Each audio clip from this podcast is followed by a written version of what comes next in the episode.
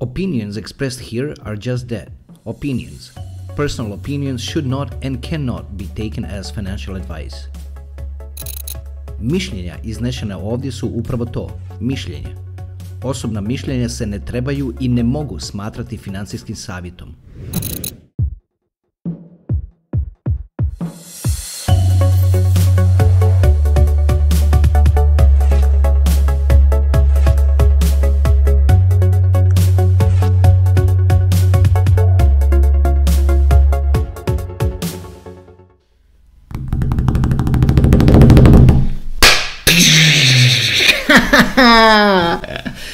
Evo ga, evo ga, evo ga. Posjet, ajme, dugo se nismo vidjeli. Sad kad sam ovo rekao, evo ga, evo ga, evo ga, posjetilo me to na jedan vic. Kad e, dođe čovjeku koji živi blizu stadiona i pitaju ga, oprostite, samo da vas pitamo nešto, je vam smeta ova buka sa stadiona? A čovjek kaže, ne smeta, ne smeta, ne smeta. Evo me, evo me dragi naši, lijepi naši, nakon duže vremena niste me vidjeli. Kao što sam rekao u odjavi zadnje epizode, radio sam na, odnosno tad sam rekao da moram raditi na tri projekta i onda i bog me jesam.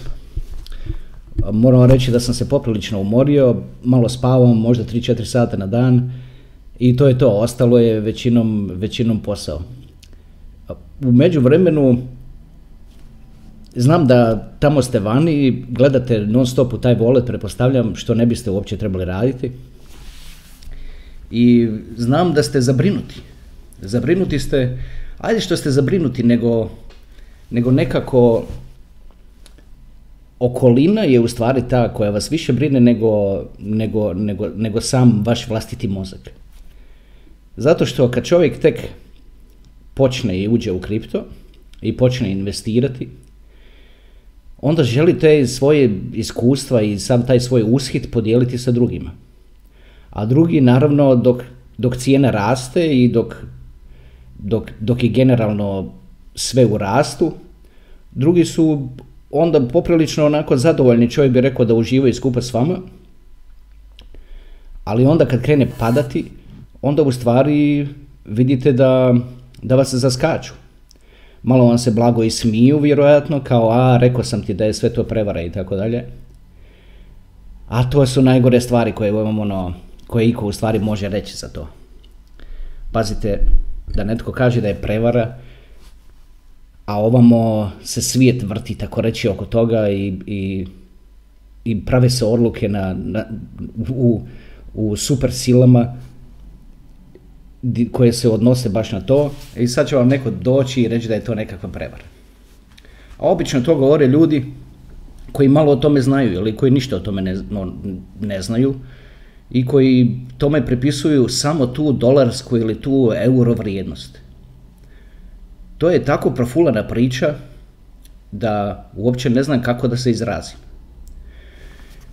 Nadam se da ste do sad gledajući ovaj kanal shvatili da je ovo stvar godina, nije stvar mjeseci.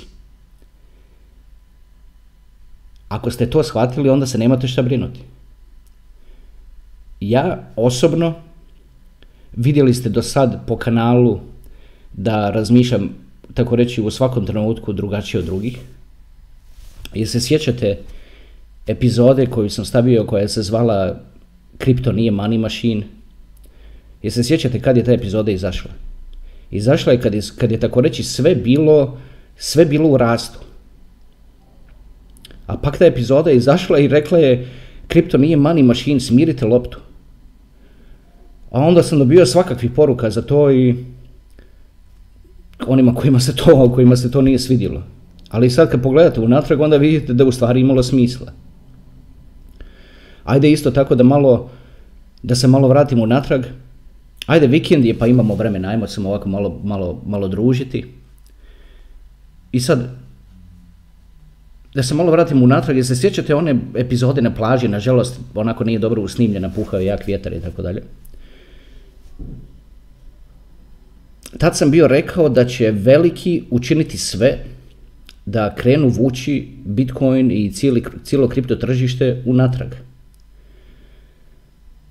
I tad su i počeli. Tad je sve izgledalo zeleno tako da i toliko, sve je bilo u takvom rastu da se činilo to nemoguće za zaustaviti uopće. Ali su ga zaustavili. I onda I svi, cijela ta priča sa Elon Muskom i sa, tim, sa tom strujom što je govorio da je, kad je Tesla prestala primati Bitcoin kao sredstvo plaćanja za, za, za električne automobile svoje, onda su isto bili svi skočili pa su rekli Elon vuče u natrag i tako dalje, ali moramo, morate shvatiti da biste, bit će vam puno lakše u životu ako to shvatite, vjerujte mi. Razumite da se svijet vodi i s njim se upravlja kao sa jednom cijelinom. Jel shvaćate to? Pustite to država ova i, i ova i tako dalje. Svijet je jedna cijelina. Jedini ljudi koji misle da kao tu nešto države sad kao imaju nekakve veze su u stvari ljudi. I su u stvari mase. I morate se izdignuti iza toga. Šta mislite da je moguće, šta mislite doista da je moguće da izleti, da se to sve tako slučajno iz, iz poklopi? Da se poklopi da, da Kina izađe sa nekakvim sa nekakvim zakonom, pričat ćemo malo o tome što se u stvari to tamo dogodilo, jer znam da vas ovi po drugim kanalima toliko bune da više ne znate šta da mislite. A najbolje što možete napraviti je da ne gledate te kanale. Jer evo, neki dan mi je neko pisao i kaže mi, pa šta je ovo mi, ovo mi tamo govori prije dva tjedna mi govori da je, da je, da je, da je sve rast, da će biti rast, ovaj mi sad tjedan govori da je sve pad i da će sve biti pad. Pa šta je, šta je o to dvoje istina? Pa ništa o to dvoje nije istina. Ništa nije istina. Zato što, niti jedno, niti drugo. Zato što ti takvi ne gledaju na veliku sliku. Samo gledaju tu dnevnu cijenu. Pa ljudi dragi, meni prođe 7 dana, ja uopće ne znam koja je cijena dok mi neko ne javi. Kad mi stigne poruka, i pita me, ej šta se ovo događa, ono, da, i, i, onda pogledam i onda si mislim ono, fu, vidi, vidi stvarno. Morate to pustiti, morate to pustiti da vas ne dotiče. Da pače, ako će vas doticati, pa treba vas doticati na pozitivan način. Jer vidite, ne biste nikada obratili pažnju na kripto da nije bio ovaj rast sa priča, govorit ću Bitcoin da je lakše, ali svima je jasno da uvijek govorimo o cijelom kripto tržištu. Znači, ne, vi osobno, siguran sam, ne biste nikada obratili pažnju na ovo da nije bilo toga silnog rasta. Od 20 do 60 tisuća dolara Bitcoina. Nikada. A znate zašto, po čemu to znam? To znam po ovom sad što sam, prije nego što sam sad krenuo snimati, sam pogledao statistiku, odnosno analytics za kanal. I vidim da u zadnje vrijeme, od kako je sad nastupio ovaj pad, uopće tako reći nema novih subscribera. Prije, prije je bilo to svaki dan, 10, 20, 30 novih. Sad nema. Zato što imam osjećaj da vi jednostavno sad, kad kažete svojim prijateljima za to, da vam se oni u stvari nasmiju u lice. A najbolji, a najbolji, na, to je naj, to je nevjerojatno da ljudi tako misle. Ovo sad su vremena kad se u stvari treba biti najviše uzbuđeno kod toga. Jer ljudi, dragi, zamislite ako ste kupovali, ako ste kupovali Litecoin na 300 dolara, i on, a on je sad 120, pa šta je to razlog za biti tužen? Pa dajte malo, molim vas, razmislite. Pa zamislite, na nečemu je bila cijena 300 i onda je ta, i prekrižena je sad ta cijena 300 i ispod piše 120, rasprodaja, 120. I sad je to, što je to razlog za biti tužan? Ništa se, u međuvremenu se ništa nije promijenilo. Litecoina neće biti više od 84 miliona nikada. Tako je bilo i prije tri mjeseca, četiri kad je sve raslo i tako i sad. Tu se ništa nije promijenilo. Jedino što je najgore što se može dogoditi, evo da tako čovjek da se izrazi tako najgore, je da padne možda na 80 ili možda čak na 50. To je kao najgore što se može dogoditi. Pa pazi čuda, koji problem za imati. Pa koji, koji užasan problem da Litecoin bude na 50 dolara. Šta je to problem? Pa to je problem samo onima koji ništa ne znaju. Pa vi znate da sad dovoljno da shvaćate koliko u stvari, kakva je to prilika. Kakva je to prilika? ponavljao sam uvijek, bavite se onim čim se bavite i skupljajte kripto. Jer ne, samo, ne možete biti, ne možete koristiti kripto da s njim ganjate novac. To je nemoguća misija. Nemoguća misija. Ne može pojest će vas zato što niste jedini koji to pokušava napraviti. Oni koji ganjaju novac tako koristeći kripto sad kukaju na, na, na sva usta. To, su, to je ta terminologija, ja uopće tu terminologiju niti ne koristim na kanalu. Bull market, bear market i tako dalje vjerojatno ste na drugim kanalima pokupili šta to znači. Ja, ja uopće ne želim o tome pričati. Zato što to podrazumijeva nekakva oslanjanja na nešto što se dogodilo prije. Evo sad se dogodio jedan, to sigurno, pretpostavljam, obraćam vam se i pretpostavljam da, da gledate druge kanale i da ste pokupili sad tamo određenu terminologiju i da, i da vladate s tim. Čak i neke stvari koje mi nismo spominjali ovdje. Znači, siguran sam da znate što znači bull market, što znači bear market i tako dalje. Ali neću koristiti uopće te riječi. Koristit ću samo rast i pad. Zato što kad se, kad se koristi bear market i bull market, to podrazumijeva nekakva, nekakve duže periode. A ti, ti, i uvijek se oslanja na prošlost da bi se donosili zaključci o budućnosti. A to se jednostavno ne može raditi, vjerujte mi, probao sam sa umjetnom inteligencijom doći do, do, do toga, došao na određeni način, ali onda nije, nije, nije radilo nešto drugo. Tako da je jednostavno nemoguće. I sad svu, sve tamo po tim, po tim drugim mjestima, sve što te sličice koje iskaču, ja nikad ne gledam taj YouTube u, u potrazi za, za informacijama o kriptu, ali sve te sličice koje iskaču tamo ili je pokazan bik ili je pokazan ili je pokazan bear kao, kao medvjedi to.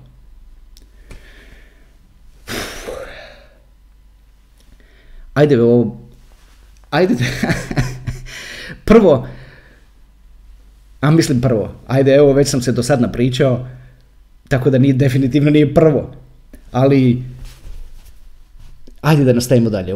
Zapisao sam si neke notes, ali malo prije sam pogledao u notes tako da se sjećam te, te prve što piše, pa ću, vam, pa ću vam onda malo reći o tome. Što se to dogodilo sad tamo u Kini? Čuli ste vjerojatno 50 različitih informacija. Evo, kao što ste uvijek, kao što ste navikli na ovom kanalu, uvijek se rezimira i koriste se poređenja s drugim stvarima, s stvarima koje imaju, koje, koje imaju veze s mozgom, da u stvari, da u stvari shvatite o čemu se radi i zašto se to tako događa. Vidite, u Kini ljudi koji rade, odnosno firme, to su firmetine, koje rade rudarenje Bitcoina. Oni su imali dozvole od države da to rade. Znači od države, od, od vlade svoje su imale, imale takozvani promets da to rade, dozvole. I imali su sve što je bilo potrebno. Ali onda se napravio jedan prije 3-4 mjeseca, kako se sjećate, nije, nema tome 4, ima možda 2, 2, 2, 2 ili 3 mjeseca, napravio se jedan stres test. Znači, nestalo je struje, ako se sjećate, u onom dijelu, u regiji u kojoj se rudari najviše bitcoine na svijetu. Nestalo je struje nekim čudom slučajno. Da se vidi što će biti. I u ovima na zapadu se uopće to nije svidjelo što je se vidjelo. Što je, što je bio rezultat toga, toga testa. A to je bilo da je, da je 40% mreže, znači ako, ako imamo onaj hashing power okop koji štiti Bitcoin, što bi recimo bio kao nekakav debeli zid oko nekakve tvrđave, odjedanput kad je isključena, kad je isključena struja samo u tom jednom, u jednoj regiji u Kini, odjedanput se taj zid stanio za 40%. I to se on, investitorima velikim koji, koji, koji planiraju tu sad ući sa milijardama dolara, to im se uopće nije svidjelo. I onda je krenula ona priča kroz Elon Musk. Da to, je, da to koristi prljavu struju, da ovako, da onako, svašta. Jednostavno krenulo se, krenulo se pričati na taj način. I kao rezultat toga stres testa, kad su shvatili da je to doista ostavilo ogroman utisak na, na, na rudarenje Bitcoina, i ovi su, ovi na zapadu institucije, naročito po Americi, radi se o mirovinskim fondovima i velikim investicijskim tvrtkama, a oni su jednostavno rekli ako je to tako, ako se to tako lagano može narušiti, stabilnost toga, onda, onda ne može, nećemo investirati u to. A svijetu treba Bitcoin. Svijetu, znači svijetom, kao što sam rekao malo prije, cijeli svijet morate gledati kao jednu cijelinu, zanemarite ove države granice i crtane, ma ništa to ne znači. To znači samo kad paše da znači. Ako ne paše da to nešto znači, to ništa ne znači. I kad su pogledali to, evo nabacit ću na, na brzinu i ovu slikicu, jako sam zadovoljan kako je ova slikica napravljena za ovu epizodu, stavit ću je ispred pa ću malo sad o tome pričati. Znači stavit ću sliku ispred sebe, ja i ne vidim, vi ćete, evo, vidite, a ja ću to i zapričati. Pogledajte sad ove točkice. To bi se moglo vidjeti kao, kao ti veliki industrijski rudari. Oni su sad, što nije prikazano na ovoj slici, znači ovo je, što je prikazano na ovoj slici je kako to želi, kako, znači kako, kako, kako svjetski vrh i financijski želi da to izgleda je ovako da su, da su ove točkice rasute svukuda po svijetu. A to trenutno nije bio slučaj. Trenutno to trenutno sad nije slučaj. Većina ovih točkica se u stvari nalazi u Kini. Zato što u Kini su se pravili ti čipovi koji se koriste za, za ASIC miners i onda im je bilo jednostavno i odmah su tu na dohvat ruke i tamo su ih pravili, tu su i jednostavno su ljudi u Kini, poduzetnici to prepoznali i otud ta silna, to silno rudarenje u Kini. Ali ovi sad se neće smiriti dok ne naprave da, je, da Bitcoin izgleda kao ovo što sad što vidite na ovoj slici. Znači da su ove točkice ovako rasute svukuda po svijetu. Da ih nestanak struje u cijeloj Kini, da ne, ne može ubiti Bitcoin. Jer opet bih ponovio, ajde da maknem sliku. Znači vidite, sasvim je jasno do sada da svijetu treba Bitcoin. Treba im konsenzus oko nečega što je doista ograničeno u količini. Opet ponavljam, što je doista ograničeno u količini. Čovjek bi rekao zlato je ograničeno, ograničeno u količini. Ma nije. Ako pogledate epizode ranije na, na, na ovom ćete vidjeti da nije. Pa imaju cijeli asteroidi kad sad toga zlata. Napravljeni od zlata. Znači jednostavno svijetu je potreban konsenzus oko nečega što je doista ograničeno u količini i što je toliko transparentno da se to doista može dokazati. A to je upravo Bitcoin. Znači, danas sutra dođe nacija negdje u Ujedinjene narode ili nekakav sastanak i nacija mora dokazati vlasništvo na Bitcoinom. Ako kaže da ima 25.000 Bitcoina, ja, sasvim jednostavno će to dokazati jer će samo pomaknuti jedan Bitcoin s te adrese na neku drugu i samim tim će pokazati vlasništvo nad, nad tim da se izrazim voletom. Svijetu to treba, evolucijski. Ove sad cijene gdje ovo vidimo, ovo je, ovo je neviđena prilika. Ja, ja ne kažem da, on, da to još, da još neće padati, jer moram vam sad nastaviti ovu priču što se dogodilo u Kini. Vidite. Obzirom da je Kina izdala te dozvole tim velikim firmetinama, zašto kažem firmetinama? Pa ako netko, ako neš, neka, neka tvrtka ima 100 milijuna dolara da investira u opremu i da uposli 200-300 ljudi da to održavaju, onda je to baš firmetina. Nema ono, tvrtka je, pa ne znam kako bi se sad ta, kako, da, kako, kako da kažem, nego, nego drugačije nego firmetina. Znači to su ogromni, ogromni, ogromna skladišta koja su prenamijenjena i nakrcana su s ovom opremom.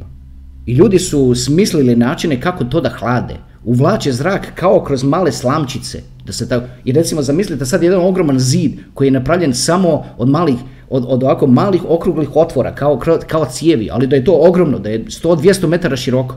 I da zrak koji usisava se, da se usisava kroz te slamčice, da tako, kroz te cijevčice. I onda samim tim, kao što kad pušeš kroz, kroz slamku zrak, on na drugu stranu, zato što prolazi kroz tako mali prostor, izlazi hladan. Znači, to su, to, to su takve dosjetljivosti, to su takve inženjerije složene, da je to milina pogledati, da, da, da, ono, da, da se da se, da se uzimaju tako osnovni neki principi iz prirode i da se tome prilagođavaju. I sve je to napravljeno. Sve je to napravljeno. To, je, to su takve inovacije da je čovjek u toplo oko srca kad vidiš koliko ljudi se lijepo mogu organizirati da nešto naprave. I vidite sad, znači Kina je imala, je im, izdala dopuštenja tim firmama i dala im dozvole da mogu raditi rudarenje. I onda su se malo našli u neobranom grožju. Kako će oni sad odjedanput tim ljudima reći da ne mogu raditi Bitcoin rudarenje? I onda se dosjete. Ovako su napravili. Rekli su, onaj ko rudari Bitcoin na ugljenu, znači na struji napravljeno je na, na ugljenu, gasi se. Jer to ugrožava prlja planetu. Ali, ali vidite, master trik, što se, ono, master thought u svemu tome. Je to što su oni to prebacili, znači sprovođenje toga, toga zakona, su prebacili na svoju elektroprivredu. I rekli su svojoj elektroprivredi, na vama je da locirate i isključite rudare koji koriste struju napravljenu na ugljenu. I ovi tamo u elektroprivredi odjedanput su odgovorni predsjedniku države. I naravno zato što su odgovorni, ne žele ni malo odgovornosti na sebi. Šta je problem sa tim električnim mrežama i što su one toliko umrežene? Pa ti ne znaš od kud ti dolazi struje. Znači može biti tamo u nekakvom gradu negdje u Kini da, da je recimo 50 km daleko od hidroelektrane. Ali tu negdje u, u, u među, u, tih, u tih 50 km je negdje spojena nekakva struja koja tamo dolazi iz desetog grada koja se, a, ta, a da ta se struja pravi na ugljenu. I odjedanput, odjedanput kad malo kad se gledaš, pa tako reći svi rudare, ako ništa ono djelomično na struju na ugljenu. Jedini koji ne rudare na struju na ugljenu za koje je potpuno jasno je ovi koji imaju kontejnere baš odmah netom tik do hidroelektrane. Samo takve se ne dira, a ove sve druge gase ih. Dođu im, dođe im policija i samo im, i naravno elektrostručnjaci, prva stvar što naprave je da odrežu struju. Nema struje. I to, tako ogromno postrojenje odjedanput stane. Ali onda nakon toga, ovim sad gore, ne samo da su vam odrezali struju, nego ćete sad to sve fino rasklopiti i nosića. Sve, čak uključujući i police. Sad vi vidite, gledate u svoj volet i mislite, ajme, koliko sam izgubio. Ajde malo stavite se u kođe od ovih, od ovih tvrtki koje su investirale po 100 miliona u opremu za rodarenje, pa vidite koliko su oni izgubili. A vidite sad, šta sad te firme trebaju napraviti? I zašto, zašto su im ovi na vrhu tako, tako šuknuli da se izrazim? Da ih, da ih rastjeraju po cijelom svijetu. Jer oni sad nemaju druge opcije. Znači, u Kini će ostati samo rodari koji se nalaze tik do hidroelektrana. Ima čak i jedna tvrtka koja je specijalizirala, baš specijalizirala u tome kao da su znali od prije još 2, 3, 4, 5 godina kad su počeli, kao da su znali. Oni su samo njih isključivo svoje kontejnere stavljali odmah do hidroelektrana i njih nitko ne dira, kao da su znali. Oni su ostali i, i njihov capacity, hashing power trenutno raste. Jer imali su kao malo mjesta ekstra u tim, u tim kontejnerima pa su ovi valjda drugi do, donesli svoju opremu. Uglavnom njihov hashing power od te tvrtke jedne koja im održava taj jedan pool raste. Ovi svi drugi, svi pogašeni. E vidite sad, da bi se ta, da bi se ta tvrtka koja, koja ima toliku ogromnu, toli, svu tu silnu opremu, oni se sad moraju negdje preseliti. I Amerika raširila ruke. Dođite nama. Hajde, molim vas, razmislite. Znači, znači, američkim investicijskim tvrtkama treba stabilan Bitcoin. Dobro. Treba im stabilna mreža. Ne govorimo o cijeni. Znači, treba im stabilan Bitcoin blockchain. I onda se napravi ovaj stres test i sad odjedanput kad rudari nemaju gdje, onda Amerika raširi ruke i kaže dođite nama. Što nam se to možda sve čini slučajno. Nažalost, nema nas u cijeloj priči. Nas kao nacija i nas kao država. Nitko se od naših nije sjetio da kontaktira te tamo firme i da im kaže pa daj dođite ovdje. Pa dođite ovdje, imamo, imamo silne hidroelektrane, pored toga imamo njive, možemo napraviti što hoćete odmah do kablovi ovoliko debeli i tako dalje. Radio sam epizode i pričao o tome. Vi koji ste sve odgledali, sve vam je jasno. Zašto to, zašto je to tako, ja, ja doista ne znam. Zašto oni svi moraju sad ići u Ameriku i zašto oni sad svi idu u Kazahstan i tako dalje? Pa ljudi, to se smatra izvozom. Zamislite sad da je, da je dvije, te, dvije ili tri te, te tvrtke da su došle u jednu ovdje kod nas, u, u jednu od naših država.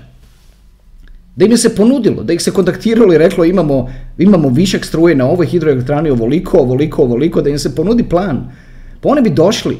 Pa ljudi, svaki, taj bitcoin koji oni, koji oni vade, to se sve smatra izvozom. Znači, takva tvrtka navadi 500 bitcoina mjesečno, dobro, možda preveliki je broj, ali recimo 100. I to se sve smatra izvozom. I nitko ništa, mi ništa.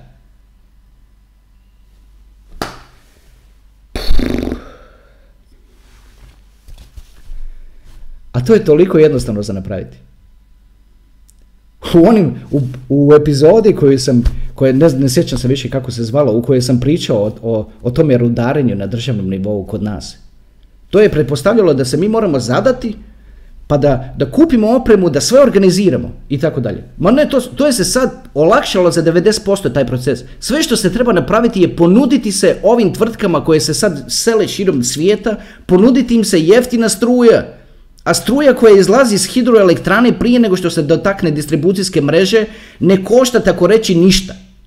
Ako evo da stavim nekakvu cijenu na nju možda 2 američka centa ili 2 euro centa, to bi bilo, to bi bilo više nego konkurentno u Americi i Teksasu i tako dalje. I oko toga me boli srce, oko toga me više boli srce. Sjedim neki dan na kavi, gledam i mislim si sam sa sobom i gledam i mislim si pa ovakva prilika, ovakva prilika, pa te tvrtke, ti rudari traže dom.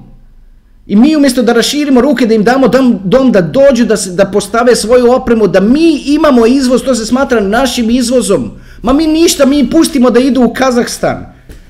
Pa šta u Kazahstanu imaju više mozga od nas? Uf. Kako me takve stvari pogode? A vidite, vi možete sad možete, vi gledate u svoj volet i možda razmišljate kako, kakav to ostavlja utisak na vas i tako dalje. I ovo dobro, to je sasvim normalno.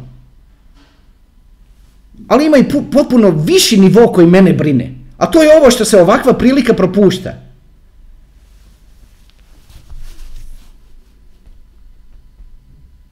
I sad, da bi se firma jedna takva preselila iz Kine u Ameriku, zamislite šta sve treba napraviti. Treba sve to raspakirati, treba sve to staviti u kutije, treba, treba dobiti potrebne dozvole u Americi, u Teksasu i tako dalje, kad je još sad ovako teško putovati i to, i treba to sve transportirati i složiti tamo na drugom mjestu. A sve to da bi napravilo, sve to košta. E, vidite sad. A kad košta, te firme imaju Bitcoin narudaren od prije i mislili su ga čuvat. Čuvat ga dok, tamo da dođe do 300, 400, 500 tisuća. E, ali ne, ne mogu ga čuvati. Jer im treba novac da bi napravile ovo preseljenje. I što on napravi? On ode na tržište i puf, proda 100, 200, 300, 500 bitcoina. U šutu. I onda ljudi kad vide taj pad, onda vam se, kao što sam rekao na početku, pretpostavljam da vam se prijatelji oko vas smiju ako ste im slučajno rekli. I onda ljudi, ajme pada, i onda kao ljudi krenu prodavati i onda se dobije kao taj snowball efekt i onda krene padati. Ako imate, molim vas poslušajte me.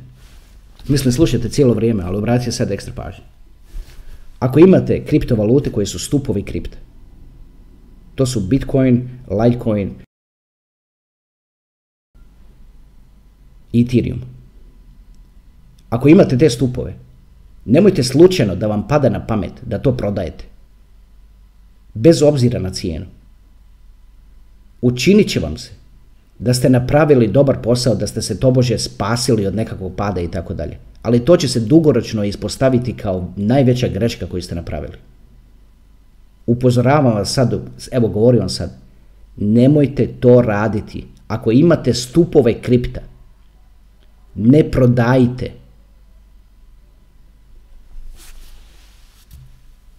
Ovi drugi okolo, koji kakve ajkule i tako dalje, ma jedva čekaju da, da, da napravite takvu odluku. Da jednostavno da ne možete više izdržati. Morate, ajmo i simulirati jedan drugi scenarij.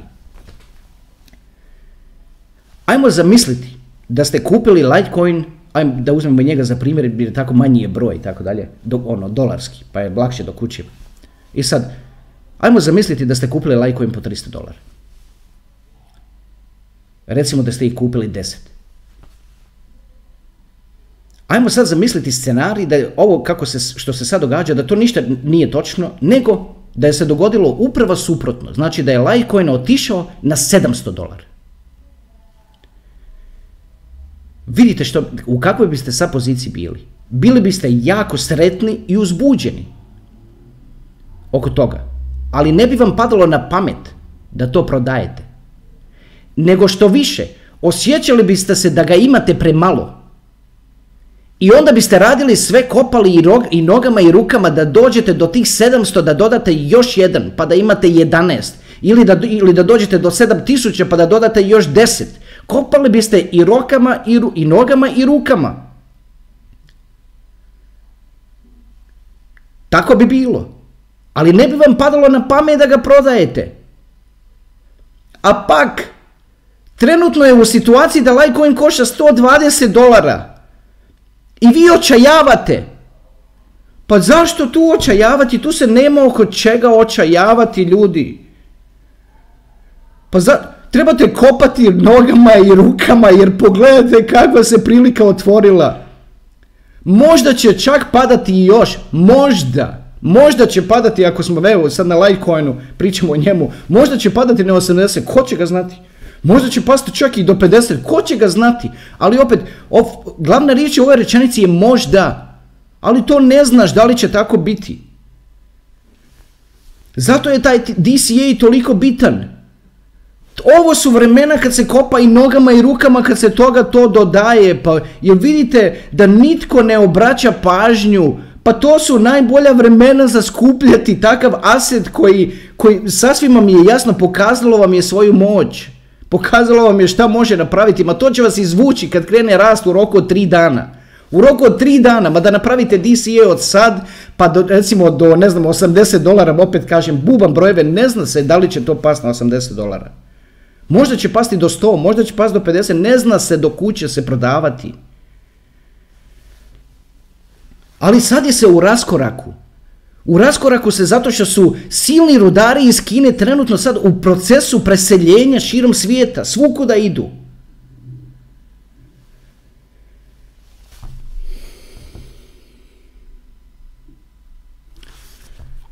Ajde da bacim malo pogled na novac, molim vas.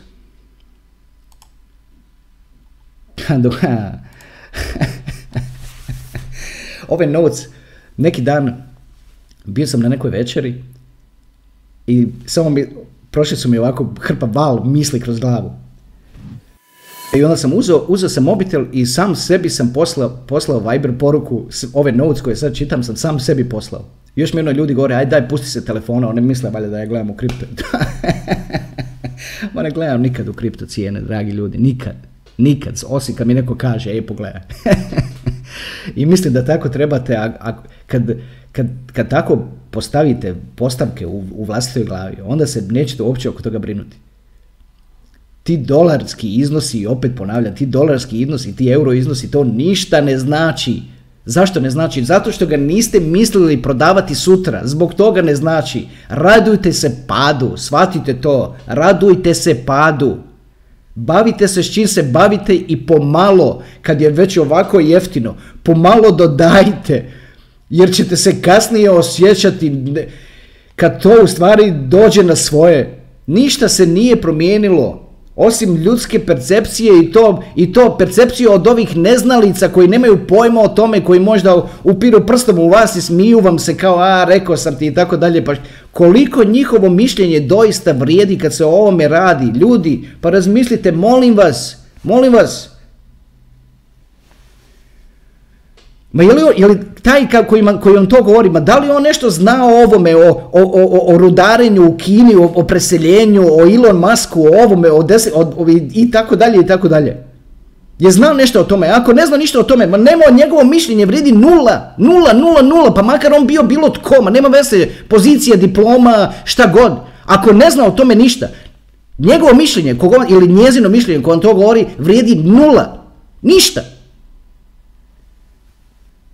A znam da smo svi okruženi s ljudima koji imaju nekako mišljenje. A pak, ne daj ti Bože gledat nekakvu epizodu od ne znam 40, 50, 60 minuta koja o tome priča. A ovo se Bog me tegla, evo već doli piše, ne znam. Malo prije u noc kad sam pogledao. Samo malo ispričavam se. Znači, malo prije kad sam pogledao u noc piše tamo Dead Cross. Siguran sam da ste, ako gledate negdje drugi kontent, da ste na to naletili. Nećemo ulaziti u, u, u dubinu što je to, ali ću spomenuti što je to. Znači, Dead Cross imaju dva indikatora. Ajde da vas ne bunim baš puno. Imaju dva indikatora što su basically dvije crte na, onom, na onim charts, na onim dijagramima. I te dvije crte tobože, kad se one ovako ukrste, kad jedna pređe preko druge, to se zove Dead Cross kao, kao prijelaz, smrti. Kao, i, I sad, kao to kad se dogodi kao počeo je takozvani taj bear market. A vidite ovo, kad se pogleda povijesno, ne samo, ne samo na Bitcoin, nego na sve, na, na, čak i na tradicionalni stock market, taj dead cross je točan u 50% slučajeva. Evo sada vas pitam ovo. Ako je nešto točno u 50% slučajeva, šta to znači? To znači da to uopće nije točno.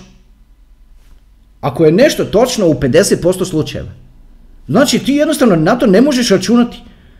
To je doslovce kao da bacaš, kao da bacaš novčić u zrak i, i da, li, da, li, će biti glava ili, ili pismo. Doslovce je tako. Znači, novčić je 50%, da će pasti ili na ovu ili na onu stranu. Evo, toliko je, toliko je precizan taj dead cross, o kojem su se svi živi toliko raspričali. Ajme, dogodio se Dead Cross, počet, sad će počet sve, sad će to trajat, vidimo se za tri godine kad prođe bear market, kad prođe zima i tako dalje.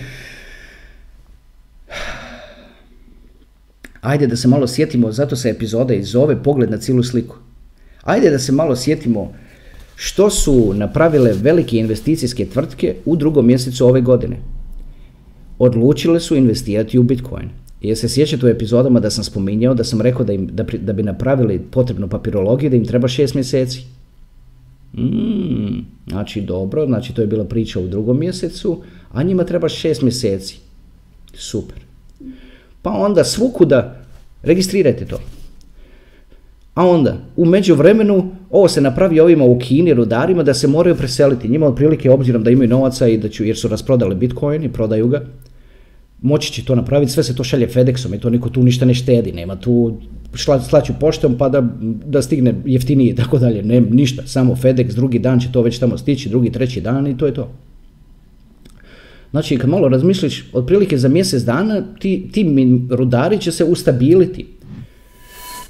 A onda se istovremeno po YouTube-u plasiraju priče da se, to će na jesen, ovako, ovako, ovo, ovo se generalno provlači misao, to će tamo na jesen iz, i početak zime će se to krenuti možda malo oporavljati. Mm, jesen je početak zime, znači priča se o recimo 11. mjesecu i tako dalje.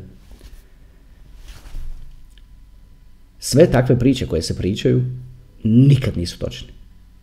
Nikad nisu točne. Niti će biti jesen, niti će biti početak zime, bit će neki sasvim deseti datum i bit će vjerojatno prije toga. I kad se dogodi, dogodi se preko noći. Cijena može pasti, da ne, da ne spominjem nekakve brojeve, cijena može pasti do, do sad, evo sad kad pogledate, nezamislivih nizina, da se tako izrazim. Ali za, tu će biti jedan dan. Nećete imati vremena odreagirati. Nećete imati vremena odreagirati. Tu će biti jedan dan. Nakon toga sljedeći dan će biti tri puta veći. I onda ćeš misliti, ajme, napravio sam, izašao sam iz stupa na ovoliko i vidi di sam sad, sad mi je malo preskup, čekat ću ga da se vrati, well guess what, it's never coming back.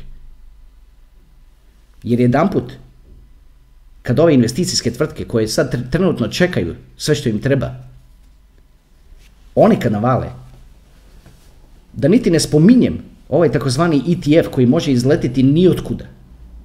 Ni otkuda. O ETF-u se ne priča. Ajde da vam objasnim što je ETF. Ma nikad ovih epizoda dosta. Znate što? Znate što, znate što ću napraviti ovaj put? Ovu epizodu sad puštam da traje. Koliko god treba da traje. Ako, traje, ako bude sat i pol, sat i pol. Ajmo sad ćemo dalje. Vidite što je ETF. ETF je skraćenica za Exchange Traded Fund. Znači, to je nešto što se trada na burzi. Dobro. Ovo što sad imamo mi svugdje za kripto, to su kripto burze. To nisu prave burze. To nije New York Stock Exchange, to nije Tokyo Stock Exchange, to nije Frankfurt Stock Exchange. To su kripto burze. Ali ETF u Americi bi dopustio da, da Bitcoin postane traded, odnosno da se s njim može trgovati i kupovati ga, na, na regularnom stock exchange A regularni stock exchange je to gdje se, se, se sliva sav ovaj novac koji se sad kreira. I, I tamo nema bitcoina. Da pače, kažu im čak kad im daju taj novac, imaju ljudi koji novac dobiju besplatno. I sad, kad im, jer je to ta prva ruka do, do printera, da se tako izrazim. I sad, oni sad, kaže im se da se to mora investirati u traditional markets. Znači, na stock exchange. Zato vidite da stock exchange raste. Nijedna od tih, od tih velikih svjetskih tvrtki, nijedna sad ne prodaje ničega više nego prije. A sve dionice im rastu. Zašto im rastu? Zato što se tamo stavlja novac, friško naprintani novac. E sad, ETF je, je odluka koju može donesti tako, e, takozvani Securities Exchange Commission u Americi, koji može donesti u trenu, ovako, da se Bitcoin stavi da bude jedna od opcija na, na, na, na tržištu dionica. Ako takva vijest iskoči, ako takva vijest iskoči, računajte ovako. Rast, di god da onda pao, računajte rast. Ako takva vijest iskoči. Jer ta baza, taj novac koji se nalazi u, u, u Bitcoin, a zašto mislite Zašto mislite da oni žele rasporediti taj hashing power, taj mining širom svijeta, ako se takvo nešto ne priprema? Zašto bi to radili? Zašto bi si pripremali svoju investiciju krenuši još od drugog mjeseca ove godine kad su shvatili da doista moraju postati dio toga? Zašto oni prolaze kroz šestomjesečni proces? I zamislite koliko su to moćni ljudi, da se tako izrazim, naravno to su grupe ljudi, zamislite te moći kad on može Kini reći šta da napravi. Pa tko moraš biti da kažeš Kini šta da napravi? Ali nema veze, ne zanima nas tko su uopće, niti ne pokušavamo doznati tko su, samo pokušavamo doznati što planiraju. Pa da možemo mi kao grupa koja prati ovaj kanal da možemo donositi ispravne odluke bazirano na tome a ne na koje kakvim hajpovima i ne na koje kakvim chartovima koji vam pokazuju lagging indicators. Što su lagging indicators? To je nešto, to bože, to su te crte po, po, po charts koje ti u stvari pokazuju što se dogodilo već.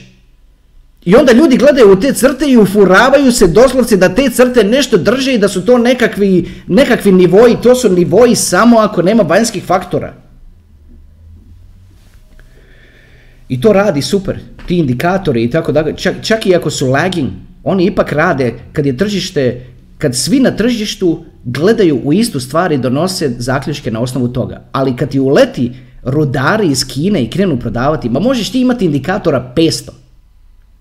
Ništa ti oni ne znači. On samo probija sve. I ovaj average, i ovaj average, i sve te crte koje se zovu EMAs, EMAs i tako dalje. Samo ih probija sve. I ne, ne drži ga ni jedna od tih crta. Zašto? Zato što te crte su lagging indicators. One pokazuju što se dogodilo prije nešto što, što će se dogoditi sutra. Što će se dogoditi sutra ti ne može pokazati ništa. Samo što najbolje što ti može pokazati što će se dogoditi sutra je da pogledaš u cijelu sliku. Jer se sjećate da sam vam rekao, ovo ne govorim da kažem ja to bože ajme bio sam u pravu, ma to mi nije ni zadnja stvar na umu.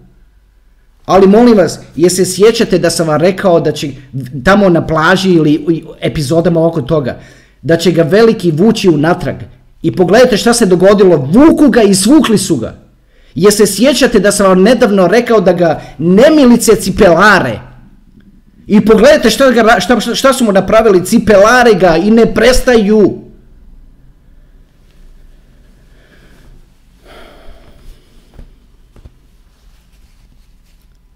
I sad, Dead Cross, Dead Cross, svi pričaju o tome Dead Crossu, kao, kao da to tobože nešto znači, a opet bih vam ponovio, to, to je točno u 50% slučajeva. Ako je nešto točno u 50% slučajeva, to znači to uopće nije točno. To znači sreća, može ovako, može onako. Ajde da pogledam još malo novca. Da, ovo je jako bitno. Ovo je jako bitno. Ovo me razmišljam, simuliram si ovo u glavi i nikako da zaključim. Jednostavno, to, to se ne zna dok se ne vidi šta će, doista kako će se odigrati. Što bi bilo, što mislite, evo zamislite si u svojoj glavi, da li bi nestanak struje u cijeloj Sjevernoj Americi, da li bi to negativno utjecalo na cijenu Bitcoina ili pozitivno? Evo ja sam si to pokušavao Simulirao sam se to u glavi i jednostavno ne mogu, dolazim do, do dva potpuno različita zaključka. Ili evo recimo da nije, da nije, da nije Sjeverna Amerika, recimo da je Južna. Što bi bilo da nestane struje u cijeloj Južnoj Americi? Da li bi to, da li bi ljudi reagirali na način ovako, uf, ne rade banke, ne radi, ne radi sustav dostave, inflacija pff, through the roof. Ne radi mi ni volet, tako, jer ljudi on, kad nema, nema struje, nema internet. Znači oni ne bi napravili ništa. Prenosim vam samo misle koje, koje, su, koje su mi prolazili kroz glavu, kad o tome mislim. I prolaze kad o tome mislim. Znači oni ti koji, koji su tamo, oni ne mogu napraviti ništa. Ne, znači ne mogu se logirati, ne mogu prodati i tako dalje. Ali pitam se što bi, šta bi ostatak svijeta radio?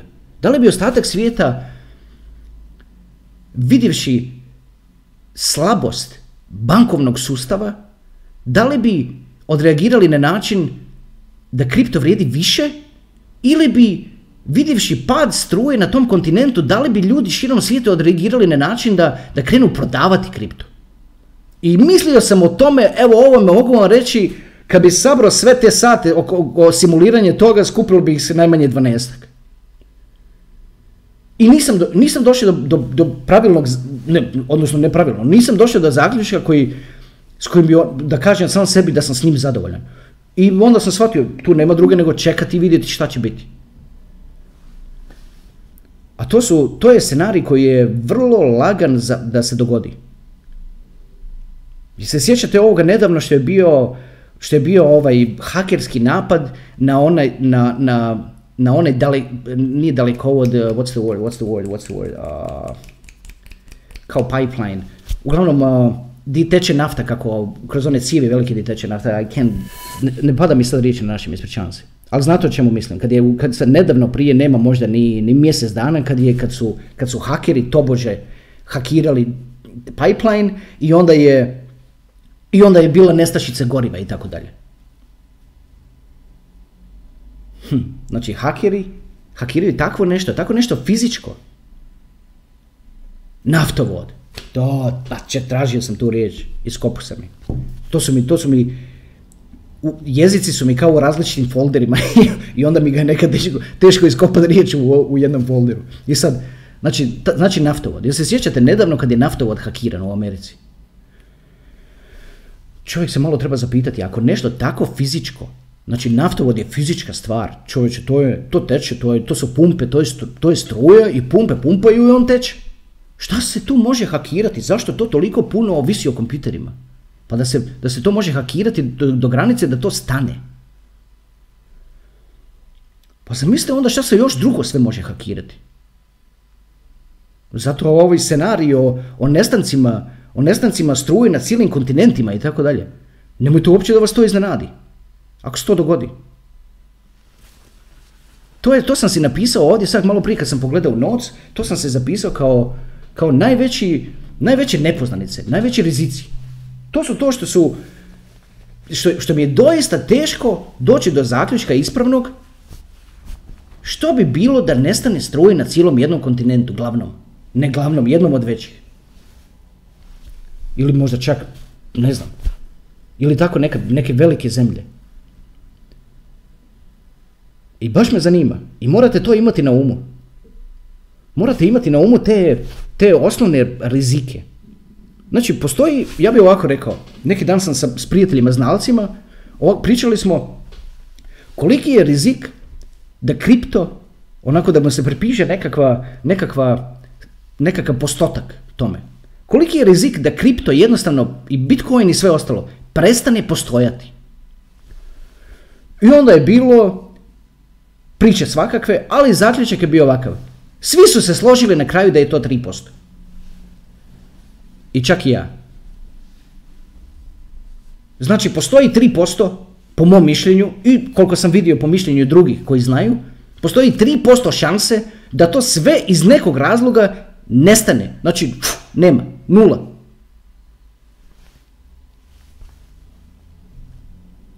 Ali onda isto tako, kolike su šanse da čovjek koji, koji, koji igra za, koliko sam shvatio, negdje u Italiji, čini mi se da je Inter ili nešto, i onda dođe igrati za svoju reprezentaciju i padne čovjek na, na sred terena ko da ga je grom pogodio.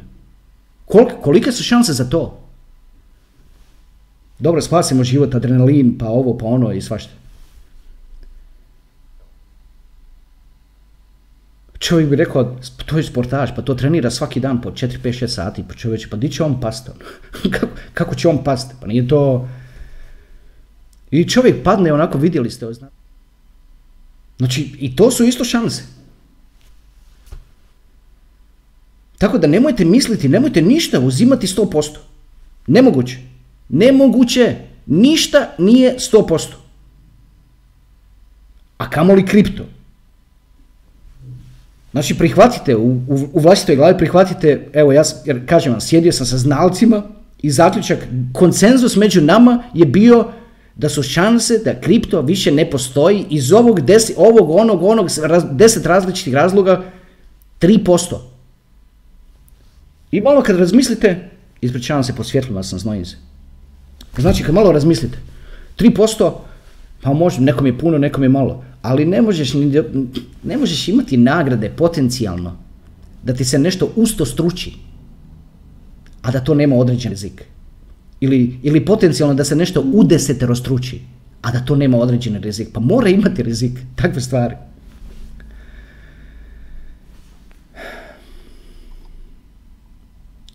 Znači, shvatite i to. Registrirajte taj, tih 3%.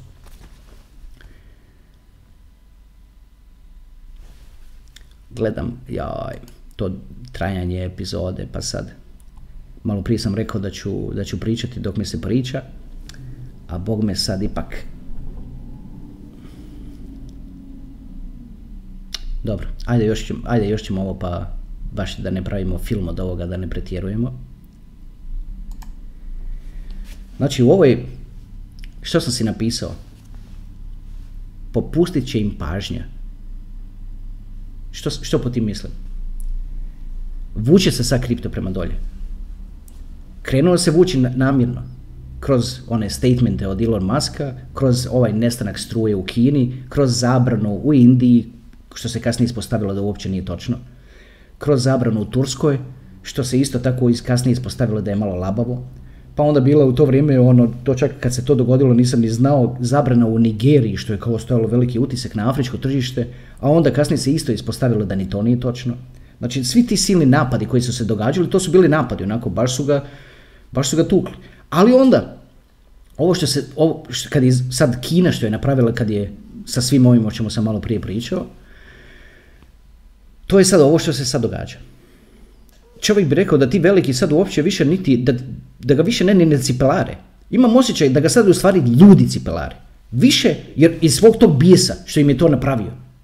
Kao Bitcoin. U smislu, ja sam te kupio na 50, ima da mi rasteš. Neće mi tu sad padat na 30 i ići mi na živce. Ako je sad to tako, evo sad ćete prodati. Evo, to je to cipelarenje. Sad ga ljudi cipelare, veliki ga uopće ne cipelare, veliki samo sjede sa strane, misle i, i, i čekaju. Čekaju da vide do kućeš ćeš izdržati. Do kućeš ćeš izdržati. Da li ćeš izdržati do 25? Mm, do 25. Tu ćeš ga prodati, a? Može. Tuf, nema ga. Nećeš ga više dobiti za te pare nikad. Čak i ako padne na 12, sjedit ćeš doma i mislit si, uh, prodao sam ga na, na, na 25, sad je 12. Uh, dobro je. Sutra se probudiš, on na 308. Pa ne bi bilo prvi put. Pa to se, to će se dogoditi, ajde da, da kažem, garantirano i tako dalje. Jer uvijek ima ovih 3%, pa ne, ne, ne bi baš da me držite za riječ za to. Ali to se događa non stop. A isto što je jedno od velikih zamki je to da ti izađeš danas iz investicije, a sutra investicija naraste za recimo, ajde da ako pričamo o Bitcoinu, recimo izašli iz Bitcoina na 30 tisuća, sutra se probudiš on 32. Ajde istrpiš ga. Nakon toga on je 33 i ti ga ponovno kupiš i izgubiš 3000. Onda on padne na 28, misliš se nije ništa. Onda padne na 25, opet ga prodaš. Onda on raste na 28 i ti misliš počeo je rast i opet ga kupiš. I to napraviš tako 5-6 puta i nema više ni novaca, ni bitcoina, ni ničega. Zato se to ne smije raditi, ne može se izlaziti iz core altova. Zato vam kažem, ne znam slučajno, ako... Oh, dok su drugi govorili da kupujete pancake swapove koje kakve, ja sam vam govorio, ljudi stanite, kripto nije money machine. I sad ti isti tamo koji su vam govorili da kupujete pancake swapove i koje kakve žnji altove, odjedan put se pričaju, ajme došao je Bear, došao je Bear i tako dalje. Bear pretpostavlja da te nema tri godine. Pa šta mislite da će ovo ovako trajati tri godine? Šta mislite da ovi veliki, da će oni čekati tri godine? Pa šta mislite što će se dogoditi ako iskoči ovaj ETF koji se malo prije spominjao da se stavi Bitcoin na burzu, na, na pravu burzu dionica? Šta će to napraviti preko noći? I da li ćete ga moći stići, da li ćete si moći oprostiti onda što, što, što altove ili znači core altove, stupove kripta koje ste prodali, ne daj ti Bože po ovim sad trenutno cijenama. Zato što vam je neko upirao prsto i smio vam se ili, ili, ili kako već, jer ste se, ili ste se osobno vi osjećali kao da ste u nekakvom gubitku. Pa u kakvom ste gubitku? Molim vas razmislite, molim vas razmislite da nije bilo toga rasta, nikada ne, ne biste se nikada niti zainteresirali za kripto. Taj rast je bio to što, što vas je zainteresiralo. Shvatili ste moć toga. Pa šta je se ljepše moglo dogoditi nego da to padne unatrag? Šta je se ljepše moglo dogoditi da je sve sad na rasprodaji? Zato što tako paše velikima. Super. Prilagodite se tome jer kao ranije sam spominjao da je, da je sad to sve skupa naraslo i da je Litecoin sad na 700 dolara, vi biste kopali nogama i rukama da ga kupite još pa makar i jedan. Pa ljudi dragi sad za toliko novaca možete kupiti šest komada. A vi ne kopate rukama i nogama. A trebali biste.